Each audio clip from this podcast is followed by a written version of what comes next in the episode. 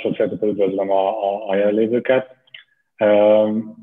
Ugye Péterről a nagyjából, nagyjából után néztünk, akkor azért, azért lehet tudni, hogy egy, egy a szakmában elég mélyen benne lévő, benne lévő szakértőről van szó. Péter a, a Szegedi Tudományegyetem jogi karának az egyetemi docense. Az egyetem összehasonlító jogi és jogelmélet intézetének a intézetvezető helyettese, egyébként pedig rendszeres vendégelőadó szerzőjogi konferenciákon határon innen és túl, illetve több egyetemen adott elő szerzőjogi témában, vagy ad elő még a napokban is. Az előadásban ugye nagyjából arról lesz szó, hogy a mesterséges intelligencia által létrehozott tartalmak szerzőjogi védelme az, az hogy néz ki, és azon belül is elsősorban, hogy elérkezett oda a technológiai, illetve jogi felfogásunk, hogy, hogy az algoritmusok révén keletkezett kreatív tartalmakat, azokat szerzőjogi védelem vagy ilyen szabályok alá helyezzük, tereljük. És aki olvasta az esemény leírását, az nagyjából tudhatja, hogy mi, mi Péter álláspontja a témára, de ezt nem is fogom elszpoilerezni, hanem, hanem mindjárt át is adom neki a szót. Előtte viszont felhívnám a részvevőink figyelmét, hogy uh, Péter előadását követően lesz lehetőség kérdezni tőle, kérdéseket feltenni, és ehhez, hogyha a képernyőt megmozgatjátok az egretek, ott középen van a, a, a sávon a Q&A és a chat uh, uh, funkció, és mind a kettőn keresztül tudtak velünk kommunikálni, és akkor Péter, tiéd a, tiéd a pálya. Nagyon szépen köszönöm a felvezetést. Én nem is hiszem, hogy többet kellene arról mondani, hogy ki vagyok. Jó esetben, amit elmondok, az, az igazolja, amit Marcel felvezetett. Viszont nagyon, jó, nagyon rossz menedzser vagyok, mert én egy olyan dologgal indítok, amivel nem biztos, hogy kellene. Meg is osztottam gyorsan egy linket a nézőközönséggel.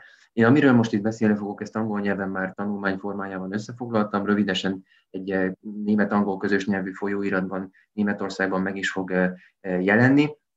Úgyhogy ha valakit egy kicsit mélyebben érdekel majd ez a dolog, mint mondjuk a rendelkezésre álló időkeretünk, akkor, hát, és persze beszél angolul, amit feltételezek mindenkiről, akkor látogasson erre az oldalra el, és töltse le a tartalmat.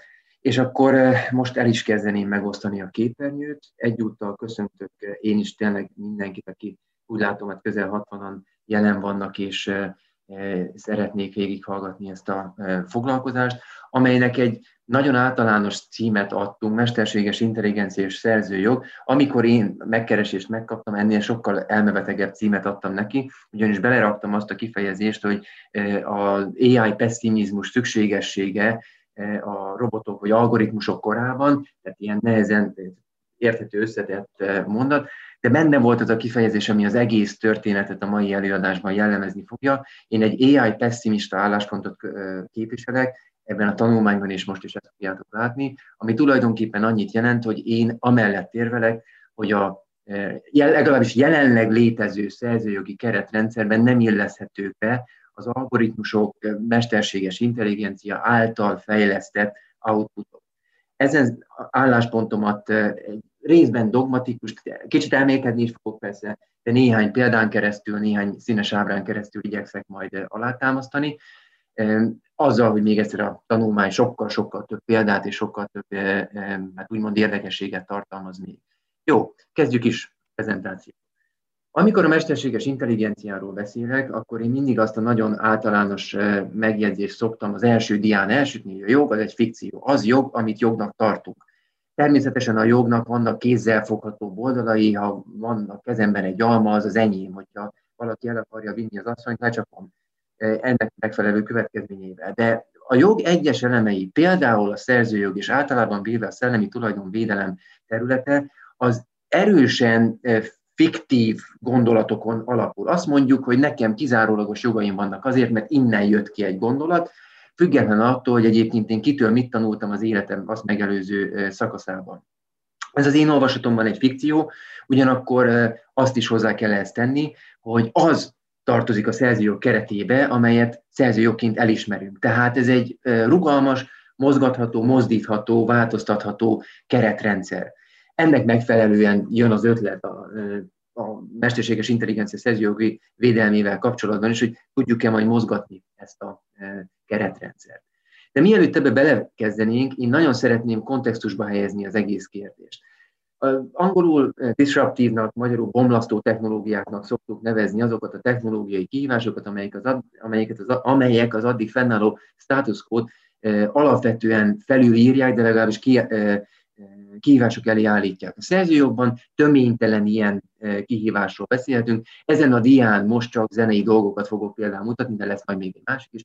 A gépzongorától kezdve a gramofonon, fonográfon át, a rádióig, több mint száz évvel, száz, száz plusz évvel ezelőtt olyan kihívások érték a szerzőjogot, amely egyébként a szerzőjog átalakításához vezetett. Az addigi másolat központú szerzőjog másolás és közvetítési, tehát előadási típusú jogokkal egészült ki.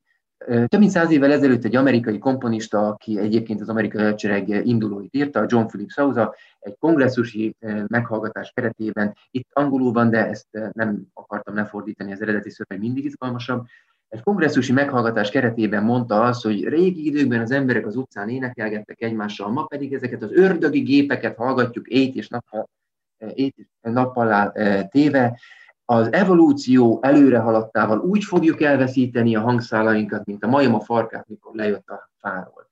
Bármilyen populistának, vagy éppen hát akár mondhatnánk naívnak is ezt a biológilag mindenképpen naívnak ezt a megjegyzést, teljesen igaza van John Philip Sauzának abból a szempontból, hogy bár tudunk beszélni, vannak hangszálaink még, de teljesen másként használjuk már a hangszálainkat, nem mindenre használjuk azokat, amire mondjuk 100-200 évvel ezelőtt használtuk. Másként megfogalmazva, egyes bomlasztó technológiák, bár átírják az addigi keretrendszert, a társadalomnak igényük volt rá. Kazettás magnótól, CD-n át, iPodig, letöltősi, eh, fájcsere oldalakon keresztül a felhőig, rengeteg olyan technológiát használunk, ami felváltja a korábbiakat. Alapvető tény, hogy az internet megjelenésével teljesen más eh, diskurzus vette kezdetét, és más hatások eh, éreztetik más jelenségek éreztetik hatásukat a szerzőjog világára nézve is, kezdve a részvételi demokráciának az internetes oldaláról, a Web2-ről, egészen a hatásos műszaki intézkedésekig, amelyekkel a felhasználókkal szemben lehet fellépni, vagy egészen odáig, hogy az emberek pár évvel ezelőtt még utcára mentek tüntetni nemzetközi megállapodások ellen, ez volt az akta. Egy olyan világban élünk, ahol a technológia kontrollt és lehetőséget is jelent egyszerre, egyre nehezebben egyensúlyba hozható rendszert egyébként.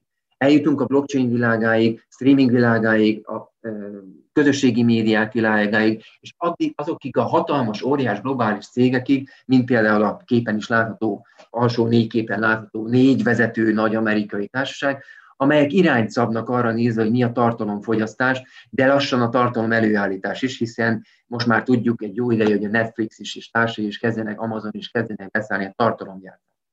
Amikor én a szerzőjogról szoktam előadást tartani, akkor mindig egy ilyen képet is el szoktam helyezni a, a prezentációm keretében. Én így képzelem el most a szerzőjogot. Nyilván ez egy, ez egy elméleti fölvázolás, nem ennyire szabályos a szerzőjog sem, meg a részvevők sem, de az én olvasatomban a szerzőjogi ekoszisztéma négy tényezőn alapul. A szerzőn, vagyis az alkotókon, ideértve persze előadó művészek, stb.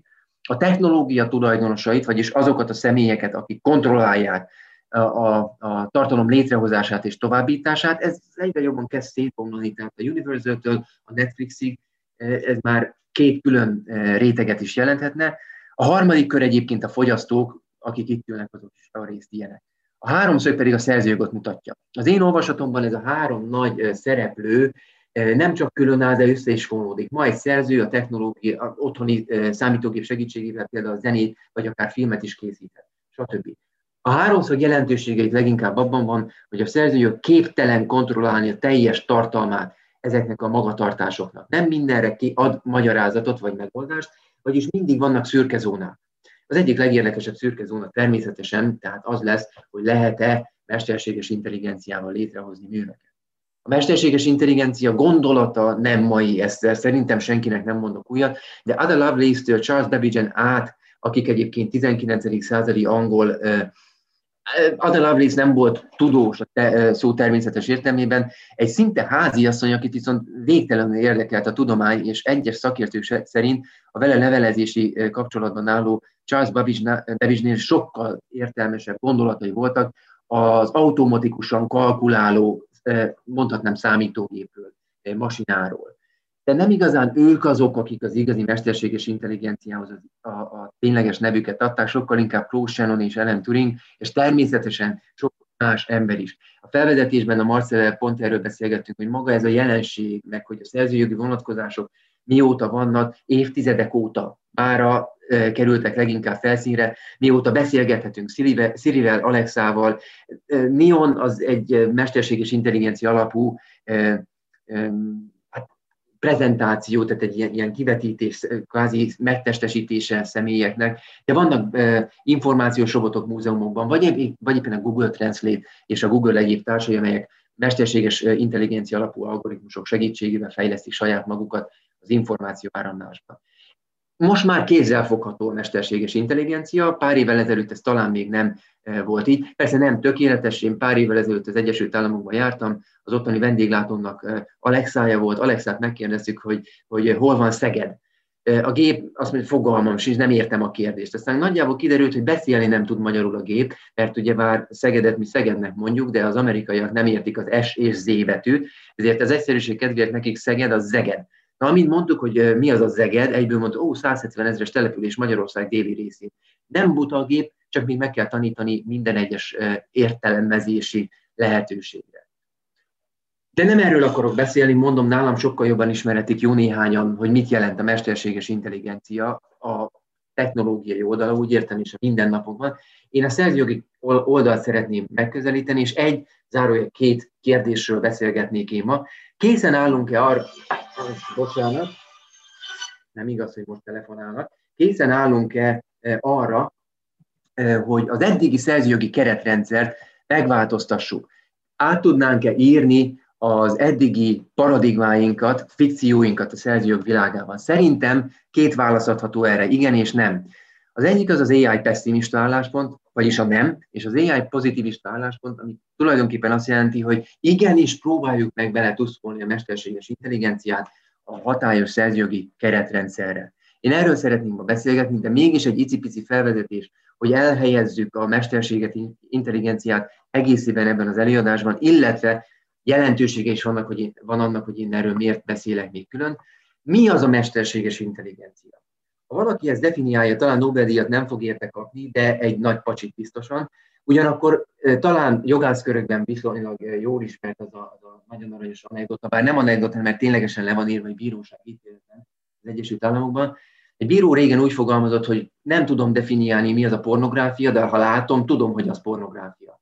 Na most ez a megközelítés a mesterséges intelligenciára már nem lesz jó, mert bár én sem tudom személy szerint definiálni, mi az, hogy mesterséges intelligencia, ezért van az, hogy lopok idézeteket, akár Stephen Hawkingtól is, egy néhány más szerzőjoggal foglalkozó szerzőtől, de azt biztos nem tudnám megmondani, hogyha valamire ránézek, az AI vagy nem AI. Sok esetben meg lehet mondani, nagyon sok esetben ma már nem.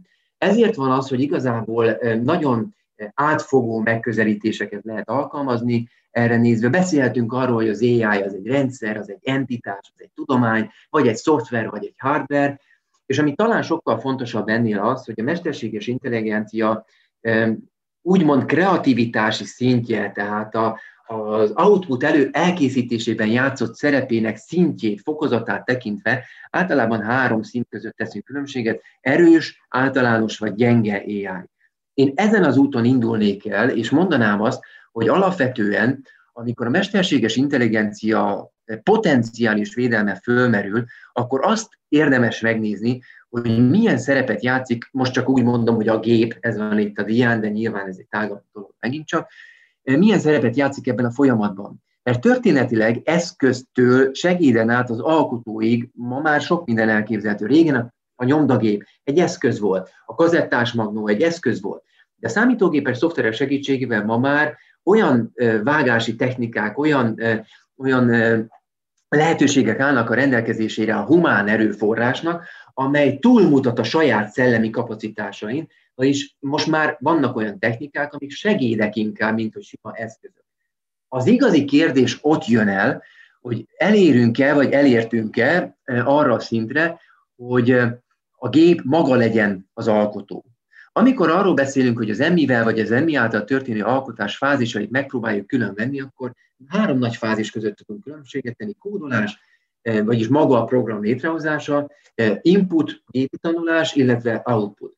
Azt lehet mondani, hogy napjainkban a kódolás és a, gépi tanulás, vagy inkább mondjuk még az, hogy ö, oktatás nagyon erőteljes humán erőforrásokat igényel, és amíg ez így van, addig az output is, ott a nyilakból látható, inkább fölfelé a gépek által támogatott művek kategóriájába visz minket, és ekkor a szerzőjogász is azt mondja, hogy ja, hát ez olyan, mint a zenevágó program, akkor innentől kezdve az, aki a programot használja, az művet hoz létre, persze, aki a programot megalkotta, az meg szoftverjogosult és még lehetne sorolni. Az igazi kérdés akkor van, ha a kódolás, de leginkább az input rész követően az outputhoz vezető szakasznál elvárjuk az okokozati kapcsolatot, és az outputot a gép már nem emberi közreműködéssel maga hozza létre. Ebben az esetben úgynevezett gépek által generált, de már idézőjelbe tettem, művekről, outputokról beszélhetünk. Ma engem ez fog igazán érdekelni, hogy abban az esetben, ha a gép az alkotó, beszélhetünk-e, vagy van-e értelme egyáltalán felvetni a szerző jogvédelmet. Mielőtt ezt teszem, egy egyszerű rövid dia, az emmi mindenhol ott van. Filmipartól, zeneipar, művészetek, irodalom, hírpiac, sőt egy konferencián megtudtam, hogy már van emmi által írt színpadi mű is, és bár nem olyan zseniális, de kiszámítható, korrekt, megnézhető darab lett. Az emmi mindenhol ott van, sőt mondhatnám azt, hogy az emmire nagy szükség is van, mert tudomány jelenlegi állása szerint úgy tűnik, hogy vannak olyan feladatok, például a COVID elleni küzdelem, amelyekben az emmi legalábbis időhatékonyságot tekintve sokkal tovább juthat, mint az emberi erőforrásokkal elképzelhető lenne. De most nem így fogunk leragadni. Nyitott kérdésekhez fordulunk. Beilleszthető-e tehát a szerzőjoghoz? Néhány kérdés sel szeretnék ide eljutni. Az első úgymond bevezető warm-up question nem más, mint hogy szükség lesz-e még emberi erőforrásokra az emmi általi alkotásokhoz egyáltalán. Miért fontos ez? Mert a mesterséges intelligencia elmúlt 60-70 évében azt is láthattuk, hogy volt legalább két AI winter, tehát úgynevezett mesterséges intelligencia, amikor úgy, úgy leállt a fejlesztés, nem nagyon tudták az emberek, hogy hova menjünk tovább. Na most jelenleg úgy tűnik, hogy főleg az internetes technológiák, a tömegfogyasztási lehetőségeknek köszönhetően a lehetőségek és az igények tárháza teljes. Ezért is, plusz mivel egyes kutatók azt állítják, hogy önmagukat fejlesztő algoritmusokat már ők előkészítettek, és utána járja az útját az algoritmus, elvileg elképzelhető, hogy a humán erőforrás mellőzhető lesz. Nem mindenhol, hiszen vannak olyan algoritmusok, amik emberi tudáson, vagy emberi használaton alapul, ott az ember nem lesz kiküszöbölhető. De ez a nyitott kérdés úgymond bezárható azzal, hogy igen, el fogjuk ezt a szintet élni. Lesz-e piaca ebben az esetben az emmi, az ilyen emmi által létrehozott tartalmaknak? Elég indok ez a szabályozáshoz? Mi lesz akkor, ha az emberi és a gépi alkotások nem különböztethetők meg egymástól? Zárójeles megjegyzés, ilyen is van már. Van olyan festmény, amely Edmond Bellamy portréja nevet viseli, amelyet 600 ezer dollár fölötti összegért vásároltak. Ez mondhatni az első aukción eladott mesterséges intelligencia által fejlesztett egyébként rendkívül csúnya festmény. Ez nincs benne a prezentációban, de bárki rákeresett a neten, meg fogja találni. De tény, hogy rengeteg olyan output létezik, amit Emmy hoz létre, és úristen kitenném a falra. Ilyen a Next Rembrandt projekt keretében létrehozott nem valódi Rembrandt festmény. Nagyon jól néz ki, úgy néz ki, mint egy klasszikus Rembrandt. Úgyhogy azt is lehet mondani, hogy piac lesz, mert már van egyébként. Nem beszélve a színpadi műről, vagy filmes tartalmakról, amiket említettem, de könyveket is írt már az emmi.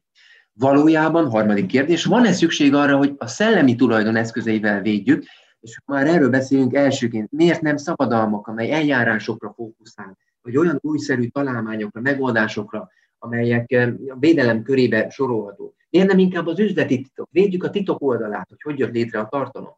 Miért nem szimplán szerződési joggal és az ügyféllel kötött szerződéssel lefedjük a lehető legtöbb piaci jelentőségű eh, kérdést. Lehetnének eszközök, és mondanám azt is, hogy persze fölmerül az is, miért ne szerzőjoggal. Én azt mondom, hogy bár néhány ember, köztük például egy európai parlamenti képviselő egy azóta elvetett európai parlamenti jelentésben azt mondta, hogy nincs más feladat, csak hogy hozzáidomítsuk a hatályos szerzőjogot a mesterséges intelligencia igényeihez. Én ezt nem látom ennyire egyszerűnek. Tényleg csak el hozzáidomításra van szükség.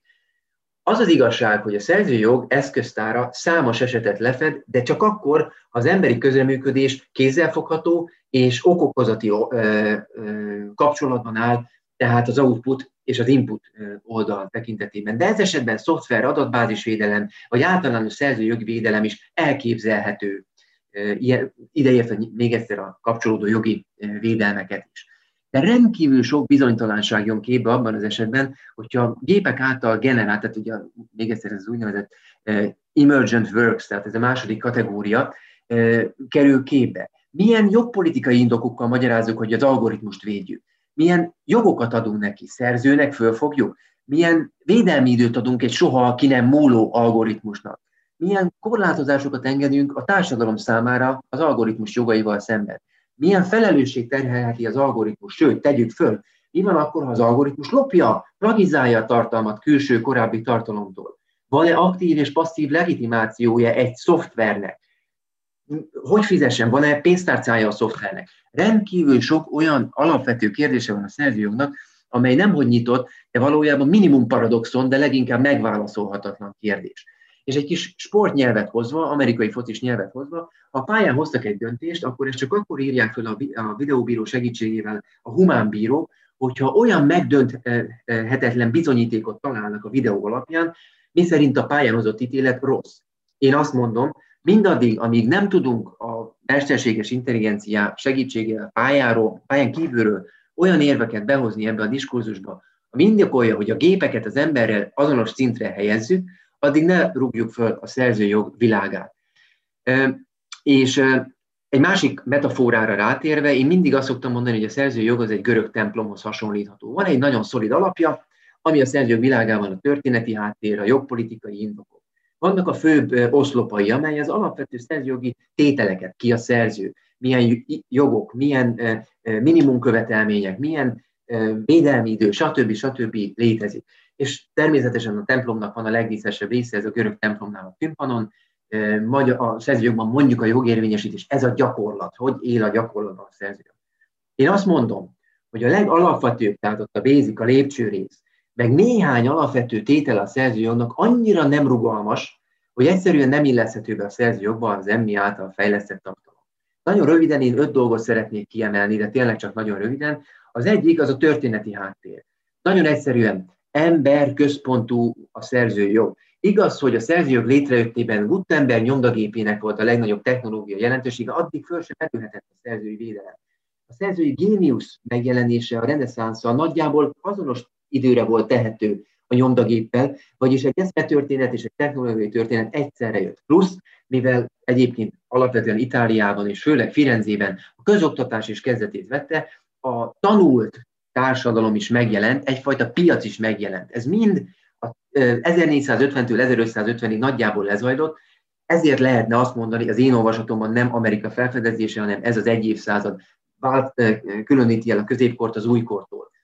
A szerzőjog is innentől veszi kezdetét, de az ember van a közepében, az alkotó, a fogyasztó, és még a könyvkiadó is a, a, az ember orientációjú tényező ebben a területben. És egy olyan egyensúlyi rendszer jött létre annó, itt is láthatjuk ezt a háromszöget, amelynek a célja az volt, hogy egy kiegyenlített és mindenkinek kedvező rendszert hozzon létre. Az, hogy persze ki nyert ebből több pénzt, az egy teljesen másik kérdés.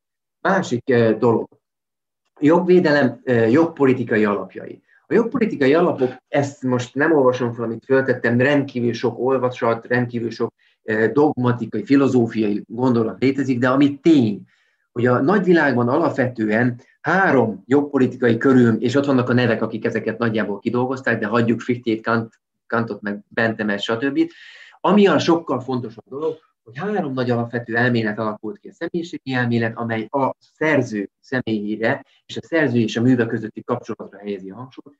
A munkaelmélet, amely klasszikus utilitarista, eh, de kicsit mégis más angol logika, ami azt mondja, hogy ha valaki nagyon sokat izmozik és megizzad az alkotással, megérdemli a védelmet. A klasszikus amerikai jog és gazdaság utilitáriánus gondolat eh, lényege szerint igazából eh, ahhoz, hogy én alkossak, ösztönzőt kell nekem biztosítani, de ha megvan az ösztönzés és alkottam, akkor meg idézőjelben jutalom jár érte. Egyik elmélet sem igazán hasznosítható a gépek által eh, létrehozott, algoritmusok által létrehozott tartalomra, mert a gépnek nincs személyisége, legalábbis jelenleg. Másrészt igazából, ha ő munkát is végez, most neki nem kell gázolaj, neki nem kell egy alma, hogy boldognak érezze magát, ez egy program. Nem kell Asimovnak a regényeiből kiindulni, aki szerint érző lények is léteznek, lehet, hogy lesznek, most még nincsenek. Szó mint száz, nem tudjuk azokat a jogpolitikai érveket a gépek szerző jogvédelme mögé tenni, ami a jelenlegi rendszerben megvannak. Persze, lehet, hogy valaki ki fog találni ilyen policit, örömmel meghallgatom, és lehet, hogy az alap lesz arra, hogy elinduljunk a védelem irányába. A szerző, nem olvasok föl mindent, csak hangsúlyozom, történetileg a jogvédelem alanya a szerző, idővel előadó, idővel cégek is lehettek, de itt megáll a tudomány. A munkaviszonyban létrehozott tartalmak, a kapcsolódó jogi jogosultak, stb. Elképzelhető, hogy védelmet kapnak, de nem a majom. Biztos rémlik mindenkinek ez a monkey selfie a majom, illetve a fotográfus, aki a fotóaparát, tehát fényképet, na de szépen beszélek, a fotó, na, a fényképezőt elhelyezte a dzsungelben, az nem kap fotót arra, hogy ez a gyönyörű makákó megnyomta a gombot. Akkor miért is kapna a gép szerzői jogvédelmet? Megjegyzem, persze van egy erős érva mellett, hogy ne azonosítsuk a majmot a géppel. A majom az ugyan élőlény, viszont neki nem célja megosztani a véleményét másokkal, ő csak kifejezi a véleményét. A a gépeknél ez nem teljesen lehet azonos. A gépnek lehet az a célja, hogy odajusson a Facebookra és terjessze az igét, pedig nem is biztos, hogy érez. Tehát más a helyzete a gépnek és a majomnak, de én még mindig azt mondom, hogy ez nem elegendő ahhoz, hogy az emberekkel azonos szintre helyezzük. Eredetiség. Ez a szerző jogvédelem egyik alapkövetelménye. De hogy mi az, hogy eredetiség, azt nem igazán tudjuk. Semmi nem definiálja, se nemzetközi jog, se nemzeti jog eh, nem definiálja ezt de nagyjából kiolvasható a joggyakorlatból és a jogrendszer logikájából, hogy ez kötött a szerzőhöz, az idézetek ott vannak, a szerző önálló szellemi alkotása, amely persze kapcsolódik egy minimum küszöbhöz, eredetiség, egyéniség követelménye, ez ugye rémlik sokaknak valószínűleg a nézők közül, összefügghet azzal a kérdéssel, hogy mi az, hogy egyáltalán kreativitás, mi az, hogy artificial intelligence, intelligens a gép. Vagy mi az, hogy intelligencia egyáltalán? Miért csak az embernek lehet? Tény, hogy ez egyben filozófiai kérdés, még egyszer meg egyben fikció is. Azt tartunk intelligensnek, akit akarunk. Megfordítom, ez egy elég szubjektív dolog, szerintem A ember intelligens, B ember nem. Lehet, hogy C embernek mind a kettő az. Ez egy nehéz kérdés. Nehéz definiálni ilyen szavak mögötti tartalmat, épp ezért beengedni is nehéz még a, a, a külső szereplőket. Még egy utolsó, ezt úgy látom nem sikerült a címet magyarítani, személyhez szűződő jogok. Személyhez szűződő jogoknak is több altípusa van, és én egy nagyon ortodox mód, módon azt szoktam mondani, hogy számomra, bocsánat, unortodox módon azt szoktam mondani, hogy a személyhez fűződő jogok számomra a szerző védjegyei. Kifejezi a minőséget, hogy mit kapsz. Dan Brown könyved egyre rosszabb tartalmat, vagy mondjuk Picasso festmény, ó, fantasztikus, bár nem értem. Egyúttal nagyon fontos, hogy a minőségen túl el is határolja másoktól, jó esetben az adott tartalmat. De tény és való, hogy a személyes szűződő jogok egyre kevésbé játszanak szerepet a 21. században. Ma már, valljuk be őszintén, nem biztos, hogy bárkit az érdekel, hogy a neve ott legyen a művön, csak hogy legyen ennivaló a gyerek asztalán. Ahogy ezt néhány ember megjegyezte, a szerzőség el fog tűnni, lehet, de legalábbis elhalványul. Sőt, azt is lehet mondani, hogy a gépnek lehet komoly érdeke az iránt, hogy a személyhez fűződő jogokat érvényesítse. Én naív, szerencsétlen ember vagyok a, a, a közösségi médiákban, máig nem jöttem rá, mikor kell kitenni egy posztot. De nem is érdekel, megjegyzem őszintén, mert nem az érdekel, hogy maximalizáljam a megtekintéseket, hanem ha már kifejezek valamit, akkor kifejeztem valamit.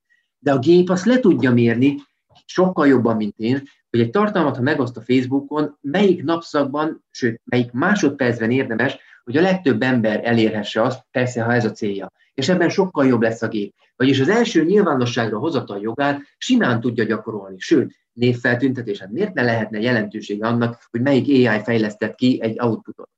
Vagyis azért én ezt rugalmatlan területnek mondom ugyan, de látok benne fantáziát. Ki lehetne mozdulni a kényelmes világból személyes szűződő jogoknál is, de nem biztos, ha megragadunk annál, hogy a személyes szűződő jog, az a szerző és a műve közötti kapcsolatot írja le. Amíg a, szer, a gép nem lehet szerző, addig ilyen jogok sem illethetik meg. Én azt mondom, hogy ott én alul vagyok. Default. Az én meglátásom szerint az, az algoritmusok által fejlesztett outputok menjenek csak a közkincsbe, gazdagítsák a társadalmat, a tudást, a lehetőségeket, hogy újabb tartalmakat létrehozzunk. Nem mindenki ért ezzel egyet, sőt, a japánoknál egy olyan opció merült föl, hogy nem emberközpontú szellemi tulajdonvédelmi rendszert hozzanak létre, hanem védjék a gépet.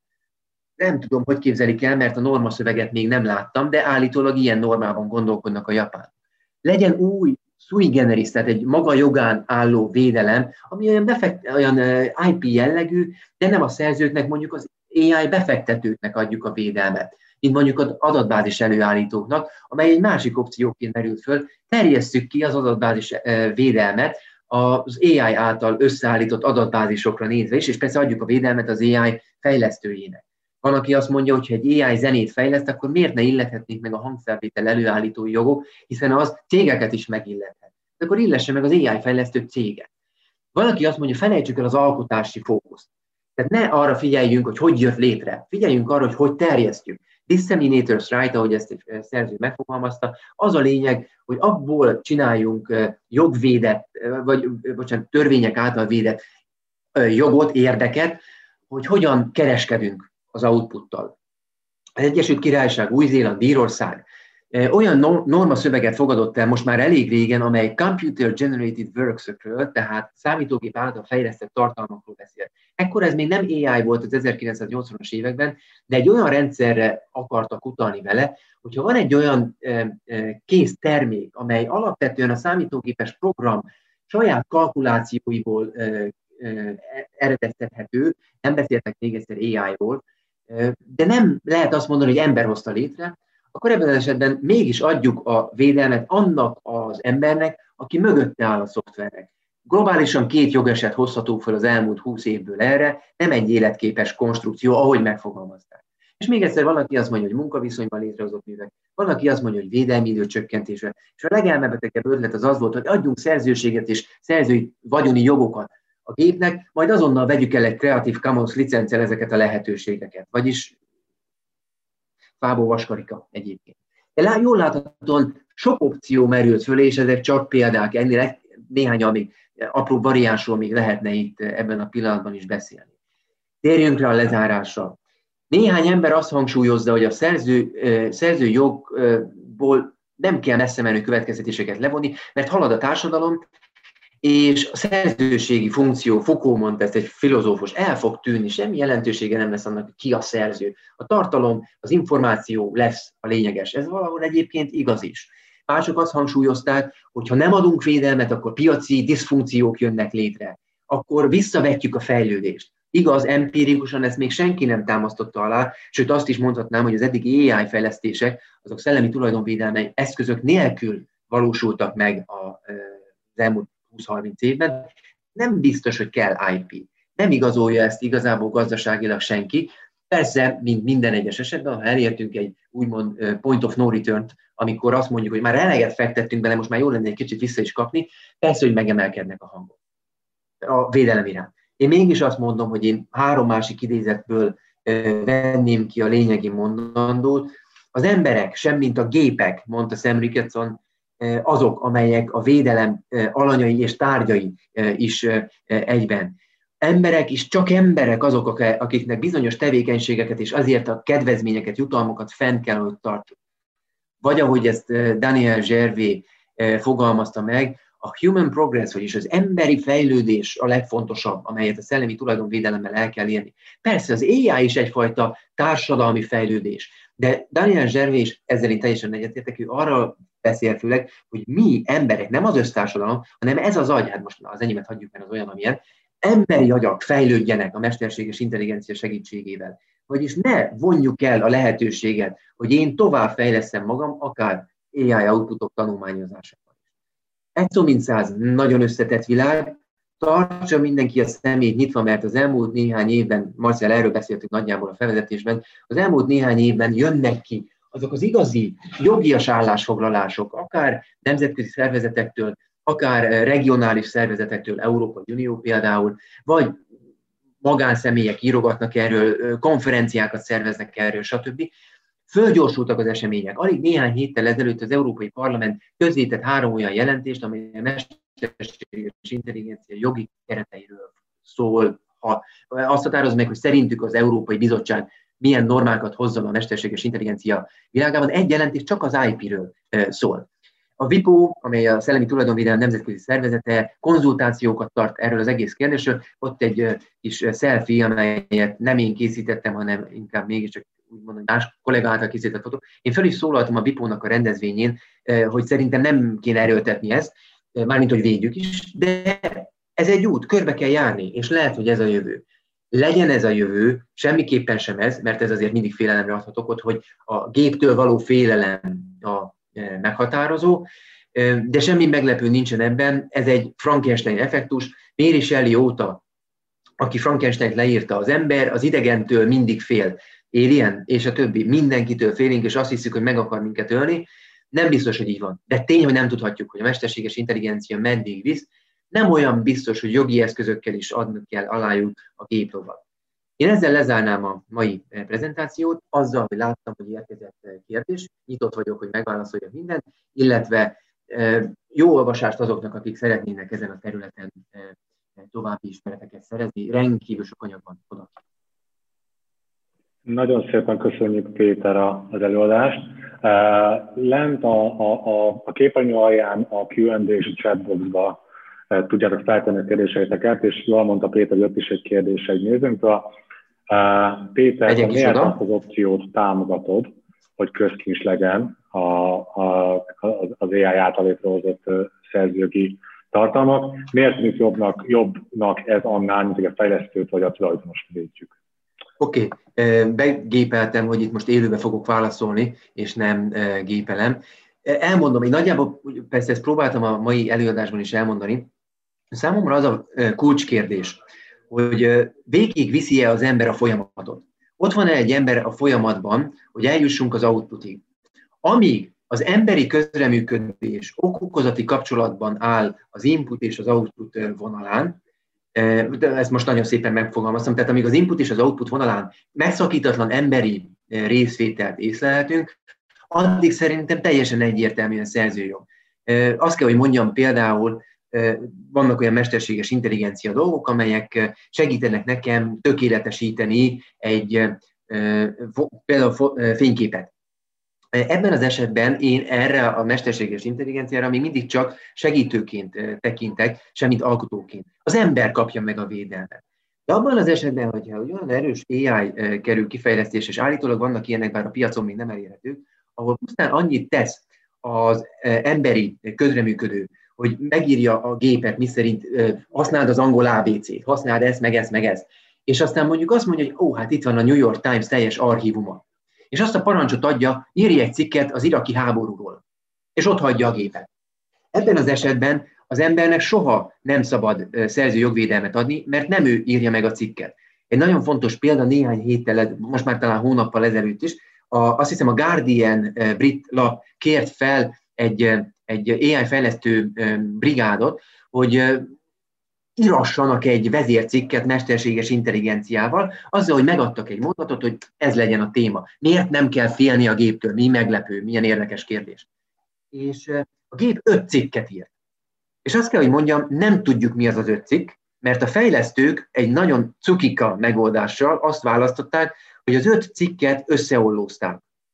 Ebből kijött egy elég zagyva anyag egyébként, ami bár logikus, érthető angol, british English ráadásul, de hát úgy, úgy 18-szor leírja, nem foglak megölni titeket tőlem, nem kell félni, mert a gép nem gyilkol, stb.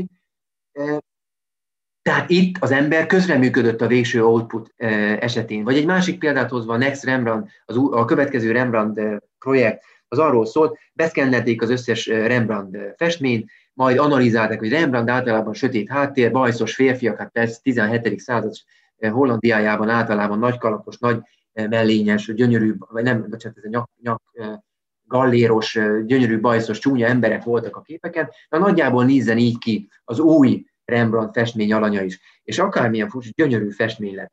De minden egyes tényező, ami a festményhez kellett, azt az ember megadta. És kvázi a gép kiollózta a korábbi Rembrandt festményekből. Én itt sem adnék a gépnek szerzőjogot, de az embernek igen. De még egyszer az igazi kérdés számomra az, mi van akkor, ha az ember hátradő és azt mondja, hogy na akkor ez a gép elkezdi ontani magából a tartalmakat. És ilyeneket csinálnak minimális szinten egyébként ma már olyan algoritmusok, amelyek sporthírekről közvetítenek.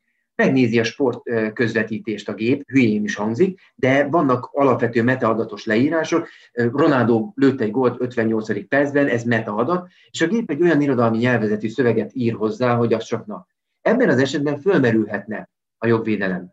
De mondok egy érdekességet, az előadásban nem említettem Kínát. A világ első mesterséges intelligenciával kapcsolatos bírósági döntését, mármint szerzőjog és mesterséges intelligencia döntését Kínában láthatjuk, ahol a Tencent által fejlesztett algoritmus, na mi az, tőzsdei hírekből gyártott, vagy tőzsdei adatokból gyártott híreket.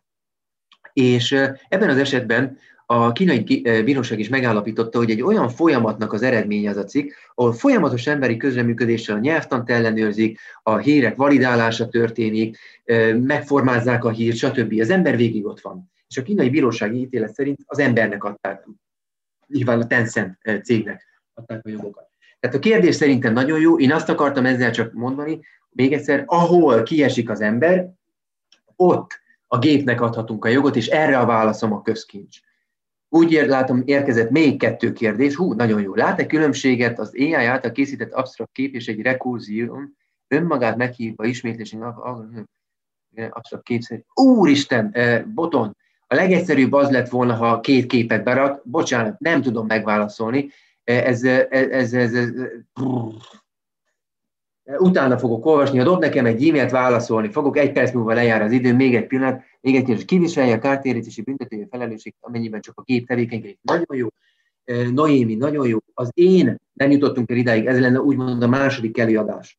Nem mondtam, hogy hívjatok meg még egyszer, csak mondom, hogy a második előadás, amiben én erről beszélek, hogy felejtsük el a gépnek adott jogvédelmet, de közelítsük meg az AI-t, a korlátozások és kivételek, a mentesülések oldaláról, vagyis adjunk az AI fejlesztőknek egy olyan minimális kibúvót, hogy a társadalom előlépé, előrelépése, fejlődése szempontjából bátran nyúlhassanak a forrásokhoz.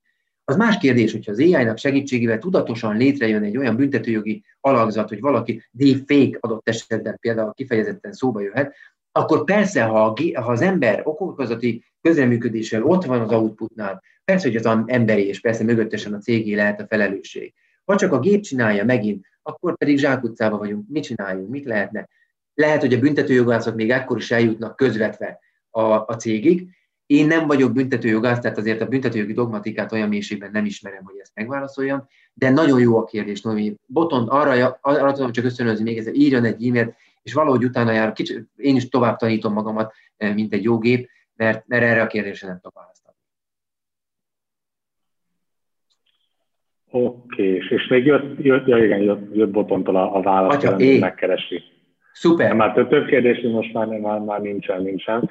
Nagyon szépen köszönjük, eh, köszönjük Péter az előadást, és nagyon-nagyon köszönjük a, a vendégeinek a részvételt. Három órától egy, egy bő tíz perc után pedig találkozunk a következő alkalmas előadáson, és itt a jogi osztályok szerepét fogjuk a felelősség kérdések kezelését vizsgálni. Köszönöm szépen még egyszer, Péter. További szép napot mindenkinek. Sziasztok!